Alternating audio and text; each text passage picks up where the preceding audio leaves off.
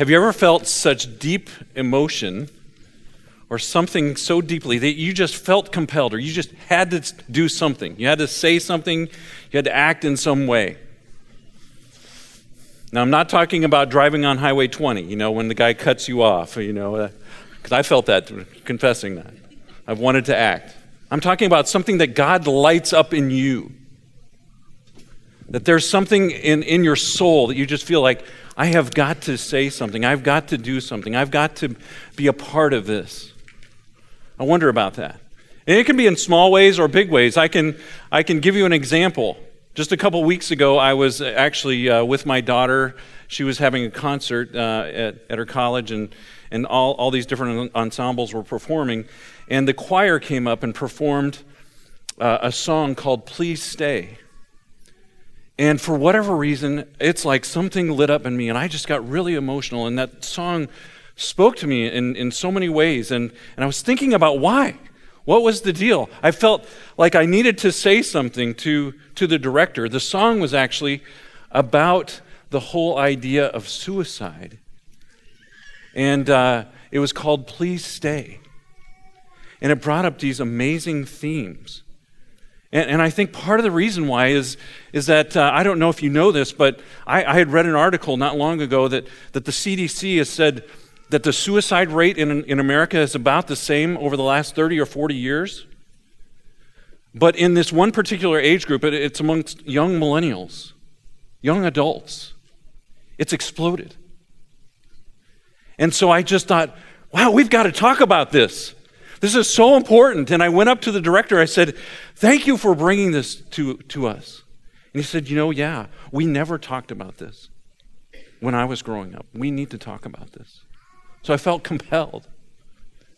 Or I think about this, a friend of mine, he was a gentleman who went to a place kind of like Haiti or Mozambique. It was a different spot, but it was like that, to one of our partners overseas, and he had a friend with him, and he said, hey, I want you to go to this house and come with me, and I want you to introduce you to this family. And he goes into this house, and it was a structure that was maybe 900 square feet, he said. And it had 3 different rooms, and inside the house, there were 100 children being cared for by this couple. They came from the streets, they came from different places, and so this friend of mine, he was so compelled, he went home and he sold his boat, and he took the money from the proceeds of that boat and then what it cost to maintain the boat, and he invested it with a few friends, and they built a place, an orphanage, where kids could come. And now there's over 400 kids that are being helped. When is the last time you felt like God lit up something in you? When I think about this series, we're talking about this idea of blessing a broken world. How can I come and can bring this life of Jesus, this good life that he wants to give me and he wants to share with others? How can I go where I live, work, and play and bring that life to others? I think this series is really about our motivation. What's compelling us? And so I want to read from 2 Corinthians 5, verses 14 and 15, because I think Paul's motivation is clear. He's the one who's experienced the love of God in such a deep and transforming way. And he says, look, I've experienced this, I've been blessed, and now the love of God now is compelling me. He says it this way, for Christ's love compels us, because we are convinced that one died for all, and therefore all died. And he died for all, that those who live should no longer live for themselves, but for him who died for them and was raised again.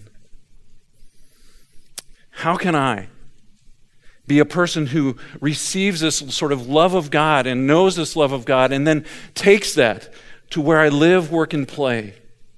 So today I want to focus primarily on where you live. How can you and I be a blessing where we live? The reason is we all, whether we're single or married, we're all part of families. And we all are connected to a family, either a nuclear family or even our extended family. We are part of that. And we compelled by the love of God, can be an influence where we can bless those in our midst. And so in order to do that, okay, here's what I'm going to do. I'm going to take you on sort of a kind of a big picture view of the Bible, okay? I've joked for years at saying, people ask, what are you preaching on? Well, I'm going to preach from Genesis to Revelation. Well, today I'm actually doing it, okay? I'm going to take you through the Bible just really quickly, because here's the deal. God redeems the whole world through a family. He is creating a family. And I want you to see this connection. So I'm starting in Genesis chapter 12. God comes to a person, his name is Abram. And he says this, I will make you into a great nation, and I will bless you. I will make your name great, and you will be a blessing. I will bless those who bless you, and whoever curses you, I will curse. And all peoples, I want you to notice that, all peoples on earth will be blessed through you. So here's the deal. God comes to this guy. He encounters Abram. He enters into his life, and he says, Abram, I want you to walk away from these false gods. I want you to walk away from your family, and I really want you to trust me, ultimately, because I want to do something great in you. That's amazing. But that's what God does. He asks for our loyalty. He says, I don't want you to trust me. Well, so then you read in chapter 17. So some time has passed. This is what it says. When Abram was 99 years old, he and his wife are still childless at this point. Now, he's had a son out of wedlock, or out of marriage, but he's still childless with his wife. And God comes to him and says, I am God Almighty. Walk before me faithfully and be blameless. In other words, I want you to enter into this journey of faith. I want you to walk with me. And I want you to do it in a blameless way, wholeheartedly. I want you to just trust me, Abram. Now, I know what I would have done. But it says in the next verse, Abram fell face down. In other words, he surrendered. He said, okay, God, I'll trust you. I'm old. I have no idea what you have in store, but I will trust you. And God said to him, as for me, this is my covenant with you. So he enters into a covenant, a promise. And he says to Abraham, I want to make a promise with you. And when God makes a promise, he never goes back on his deal. He's making a binding agreement with Abram. He says, you will be the father of many nations. No longer will you be called Abram. Your name will be Abraham, for I have made you a father of many nations. I will make you very fruitful. I will make nations of you, and kings will come from you. I will establish my covenant as an everlasting covenant between me and you and your descendants after you for the generations to come, to be your God and the God of your descendants after you. So he makes his promise and says, hey, I want to bless you. I want to make you into a great nation. And through you, I want you to bless the nations. Now, Abraham, again, didn't have a child, let alone a family. So, okay, God, okay, I'll trust you. And sure enough, down the road, he finally has a child. But then what does God do? He says, I want you to sacrifice that child. And then God provides. And ultimately, it was through his son, Isaac, that Isaac proliferated. I mean, he had lots of children, and they became the nation of Israel. And it's this sort of call, this Old Testament, the whole story of the Old Testament is this family, this nation called Israel, and God's love affair with them, and his covenant with them. And then something changes dramatically, and I want you to turn to the first chapter of the first book of the New Testament. It's Matthew chapter 1. Now, nobody reads Matthew chapter 1. You know why? Because there's just a whole list of names. And you're going, what is this all about? Well, I'll tell you what it's all about. In Matthew chapter 1, verse 1, it says this. This is the genealogy, the family history of Jesus the Messiah, the Son of God, the son of Abraham. Okay, so there's this connection. God said, I want to bless you, Abraham. I want to make you into a great family, a great nation. and I want to use you to bless others. And so in Matthew chapter 1, we see this connection. And there's 14 generations between Abraham and King David. And then there's 14 more generations between King David and the exile. And then there's 14 generations between the exile and the birth of Jesus. And then you get to John chapter 1, because in John chapter 1, he's saying, look, the head of the family has come to earth and has changed things. And the head of the family wants all people to be a part of this family. And he says these words in John chapter 1. He came to that which was his own, but his own did not receive him. Yet to all who did receive him, to those who believed in his name, he gave the right to become children of God. You see, Jesus came to bring us in, for those of us who have received him, to become children, sons and daughters of the King, of the One. God redeems. And then you ultimately go to Revelation chapter 7. And I want to read just a verse there. This is a vision of what heaven is going to look like.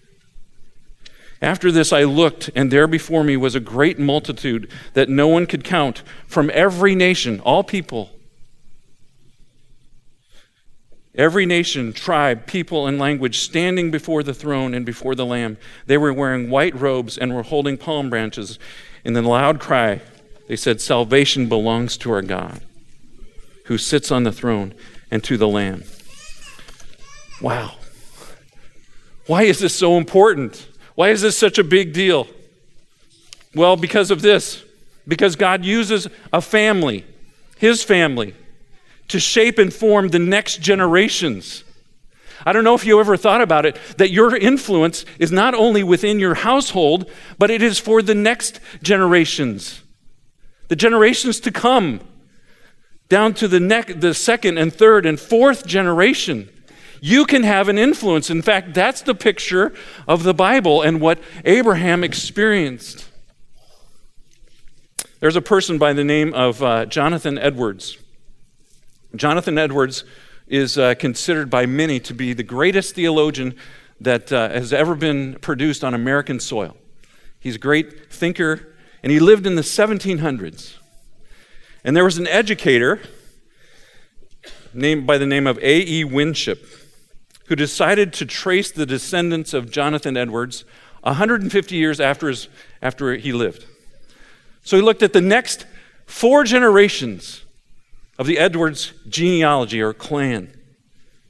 And Edwards' legacy includes this: one U.S. vice president, one dean of law school, one dean of a medical school, three U.S. senators, three governors, three mayors, 13 college presidents, 30 judges, 60 doctors, 65 professors, 75 military officers, 80 public office holders, 100 lawyers, 100 clergymen, and 285 college graduates. Can you believe that? Can you imagine the legacy? You ever thought about that? That your legacy is not just for here and for now, but it's for the generations to come?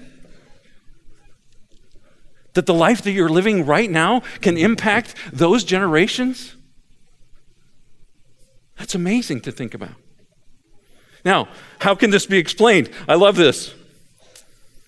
He was a godly man, but he was also hardworking, intelligent, and moral. And then he goes on to say, much of the capacity and talent, intensity, and character of the more than 1,400 of Edwards' family is due to Mrs. Edwards. We all knew that, right? It was because of her and their partnership together and their influence with their children and their grandchildren and their great-grandchildren. You want to bless the world? How about you be a blessing in your family? How about you start there? And what compels you? I hope it's the love you've experienced and know from Jesus. And that it compels you to be that kind of influence in your home, with your spouse, with your children, with your extended family. God blesses us so that we can bless others. Now, I know you're saying, man, you haven't been a part of my family. Right?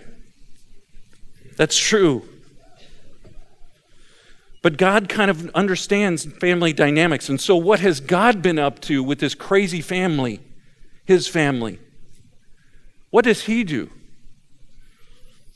Well, God blesses my family and the world and his family through repeated and demonstrated love and faithfulness. In fact, I landed in in 1 John, these verses. I'd encourage you to go back and read 1 John 4. But 1 John 4 verse 9 says this, "In this the love of God was made manifest." In other words, it was demonstrated over and over and over again. It was real. It was made real. God's love was made real through the person of Jesus. That God sent his only son into the world so that we might live through him. Or the most famous verse in the Bible says this, "For God so loved the world that he gave his only son, that whoever believes in him should not perish but have eternal life. For God did not send his son into the world to condemn the world, but in order that the world might be saved through him." So through God's love and God's faithfulness, even in the midst where his family, his people were rebelling, he remained faithful. He continued to demonstrate love. A couple of weeks ago, I was at Friends First, which is our high school ministry in Grundy County. And Angie Deacon was sharing her story with the kids. And I don't know if you know Angie and Randy. They've been a part of our church for a while. And Randy's on our board. And just an incredible family. Danae, their daughter, is actually helping lead Friends First. And they have other kids, and all just super kids. A great, unbelievable family. But I had never heard Angie's story. And it blew my mind. She grew up in a poor farm family, kind of outside of Dyke and other parts. They'd kind of wandered around because they didn't have money, and they'd get kicked out of one place and have to move on. But one of the things she was talking about is that she grew up, she had 7 other siblings in her family, or their total of 7, I should say. And they were made to work. They were working on the farm. And so they'd get up before school at 5 in the morning. They'd go out and help milk cows. And she was telling this story that even as a little child, she'd be out there until the bus came. And when the bus came, they all ran to the bus and everybody scattered because nobody wanted to be around the stinky family that had been working in order to go to school. And she tells a story that she went to school and she was actually chastised by a teacher who didn't obviously understand the situation, but was saying, "Why don't you brush your hair? Why don't you brush your teeth?" And Angie said, "You know, if I would have one of those, I would probably do that." And every day she was beaten, and then she was abused in every kind of way by her father. Her dad was absolutely evil. It was amazing for her to share this story. And she was afraid. In fact, the girls were afraid to be at home with her dad. So you can imagine. You know what happened? You know what changed her? There was a pastor who came onto their yard and came up and said to her dad, "Can I take your children to Sunday school?" You know what his answer was? "No, absolutely not. I'm going to hell and I don't care about my kids. You cannot." Well, what did the pastor do? He kept showing up. Week after week. I got to give him credit. It's amazing. He demonstrated love and faithfulness. He persevered. And he came back again, and finally her father relented and said if they get done with their chores, she can go. And that's where she first heard about this Jesus, this God who loved her. And then she said, "You know what? I began praying, and I was like, God, if you're out there, Would you take away my dad? Can you imagine growing up like that? But then she said something powerful to these kids and to me. I'm like crying in the background. You don't have to be like that. You can change. There is hope. And it was the kindness of people, the kindness and love of others who are demonstrating the love of God to Angie and to the siblings. And today, all of the siblings gather together, and there's more than 50 of them. And she says, you know, there's more than 50 of them, and 45 are really great. We're still working on those others. But they love Jesus. Why? Because there were a few people who did what God does, who demonstrated love, who demonstrated faithfulness, who said, you can change, you can do something. I want to walk alongside you. You can break the cycle. There is hope. Let me just leave you with this thought. God loves you, and he has demonstrated his love for you in the person of Jesus. While we were yet sinners, Christ died for us. And through his love and his blessing, he wants you to bless those around you, particularly your home, because of the influence is so great. God has blessed us to be a blessing to the world. 1 John 4:11 says, Beloved, if God so loved us, we also ought to love one another. Is your home a place where people experience love and the love of God? Is your home a place where people feel safe? Come and experience that and know. I want to just close out with just some simple steps that my wife and I want to share with you. We kind of collaborated and said, what would we want to say? These are some things that we've tried to do. I wouldn't say we do them perfectly. We just have tried some things, okay? How can we be a blessing to our home and our family and maybe extend that to others? And the first thing we decided was we can pray. To be honest with you, all of our kids are now gone. It's really kind of weird. We can't do much else besides pray. We've lost that sort of period in life where we have direct influence with our children. It's gone. I'm like, where did it happen? It's nuts. But I would say to you that my wife has been much more faithful about this whole idea of praying for our children. But I would say in the last year or year and a half, it has become evident to me too, I need to pray for my kids. I need to bring them before the Father. I need to pray for them and uphold them in that way. It's one way I can stay connected to them. And it's a powerful thing. In fact, I know that Giselle, even in the piranha years, that's what I call it when the kids were little and kind of nipping at her. In the piranha years, she would try to do some things. She would create I would say disciplines. She would figure out ways to pray for them, maybe when she was feeding them or changing a diaper. And then she would journal about that. I got to give her a whole lot more credit. She figured out ways to bless them by praying for them. Now, the second thing that I have had to learn and I'm growing in is to celebrate and affirm my own children. Now, I don't know if you know the StrengthsFinders. A lot of people have done that around here. One of my top strengths is Maximizer. So I am always looking for ways to be better, to be more efficient. It's like finding these. You know what that does for me? It puts incredible expectations on me and others.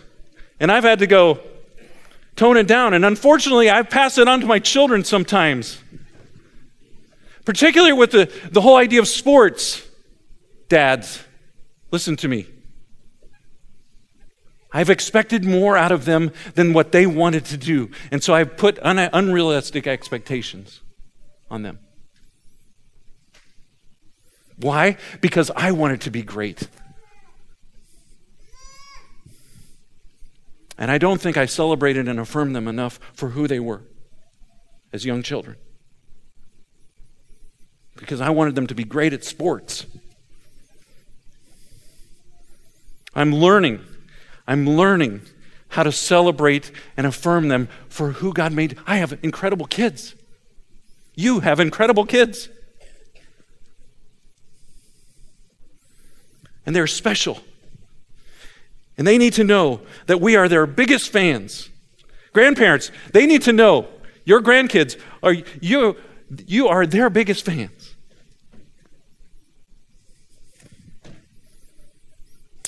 Then another thing I think we can do to celebrate and to bless is to simply share meals. Now, this is something my wife and I decided upon very early on in our marriage. We said, you know what? We know we're going to be busy and there's going to be life that's happening, but we are going to try to have at least one meal a day together. One meal a day together with the TV off, with our devices somewhere else. There's no devices at the table, and we actually have a conversation. Now, that's a rare thing sometimes, isn't it? It's really hard to do. But I would say this, it is one of the most important things that we've learned how to do as a family. Why? Because, you know, most days it's just like, well, we got to go here, and we got to go there, and we got to do this, and okay, let's just get our calendar all together, and we just eat together quick. But there's times in which you actually hear things, you say, wow. Or you talk about things, and you go, wow, that was more than just about the weather. Spiritual conversation. An opportunity to hear hurt or disappointment or frustration. And then what we've done over this last year is like, we've said, hey, said to Cameron in particular, hey, bring your friends. And our friends have taken them up on it. I mean, I can't believe our grocery bill over the last year. And I was glad to see Cameron go. I mean, it was like, get out of here. But guys would come. And these senior boys, they know how to eat, man. But it was great. And we got to know them.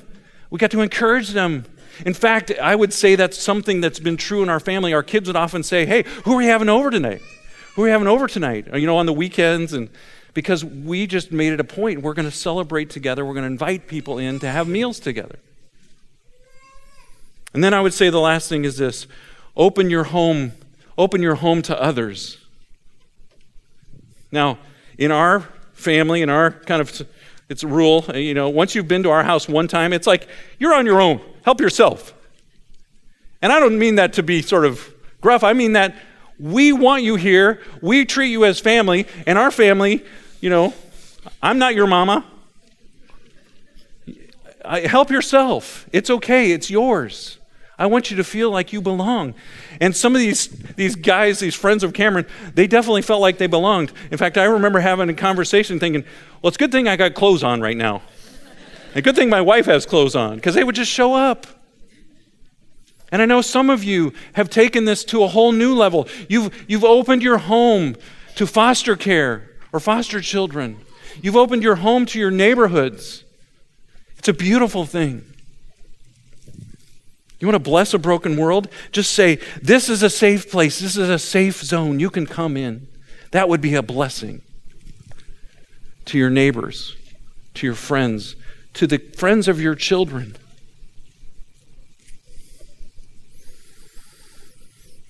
God wants, and He is building a family, this family. And we who have encountered Jesus are His sons and His daughters. And He says to us, look, there's room for more. We've made enough. We have enough. Can we be the people of God? Let's say, I can bless. I've received so much from Jesus. I can bless my home so that it can be a blessing for others. Let's pray.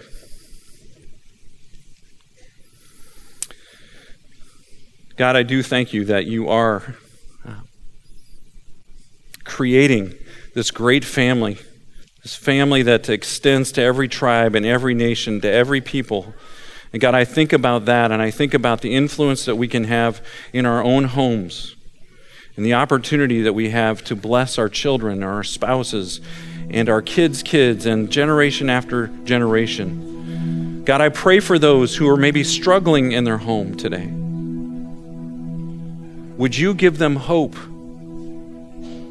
Would you help them to know that you are with them, that you are for them, that you want to help them in the midst of this trial and struggle. And God, may we be the kind of people who demonstrate love and faithfulness to those around us. I pray that in Jesus' name. Amen.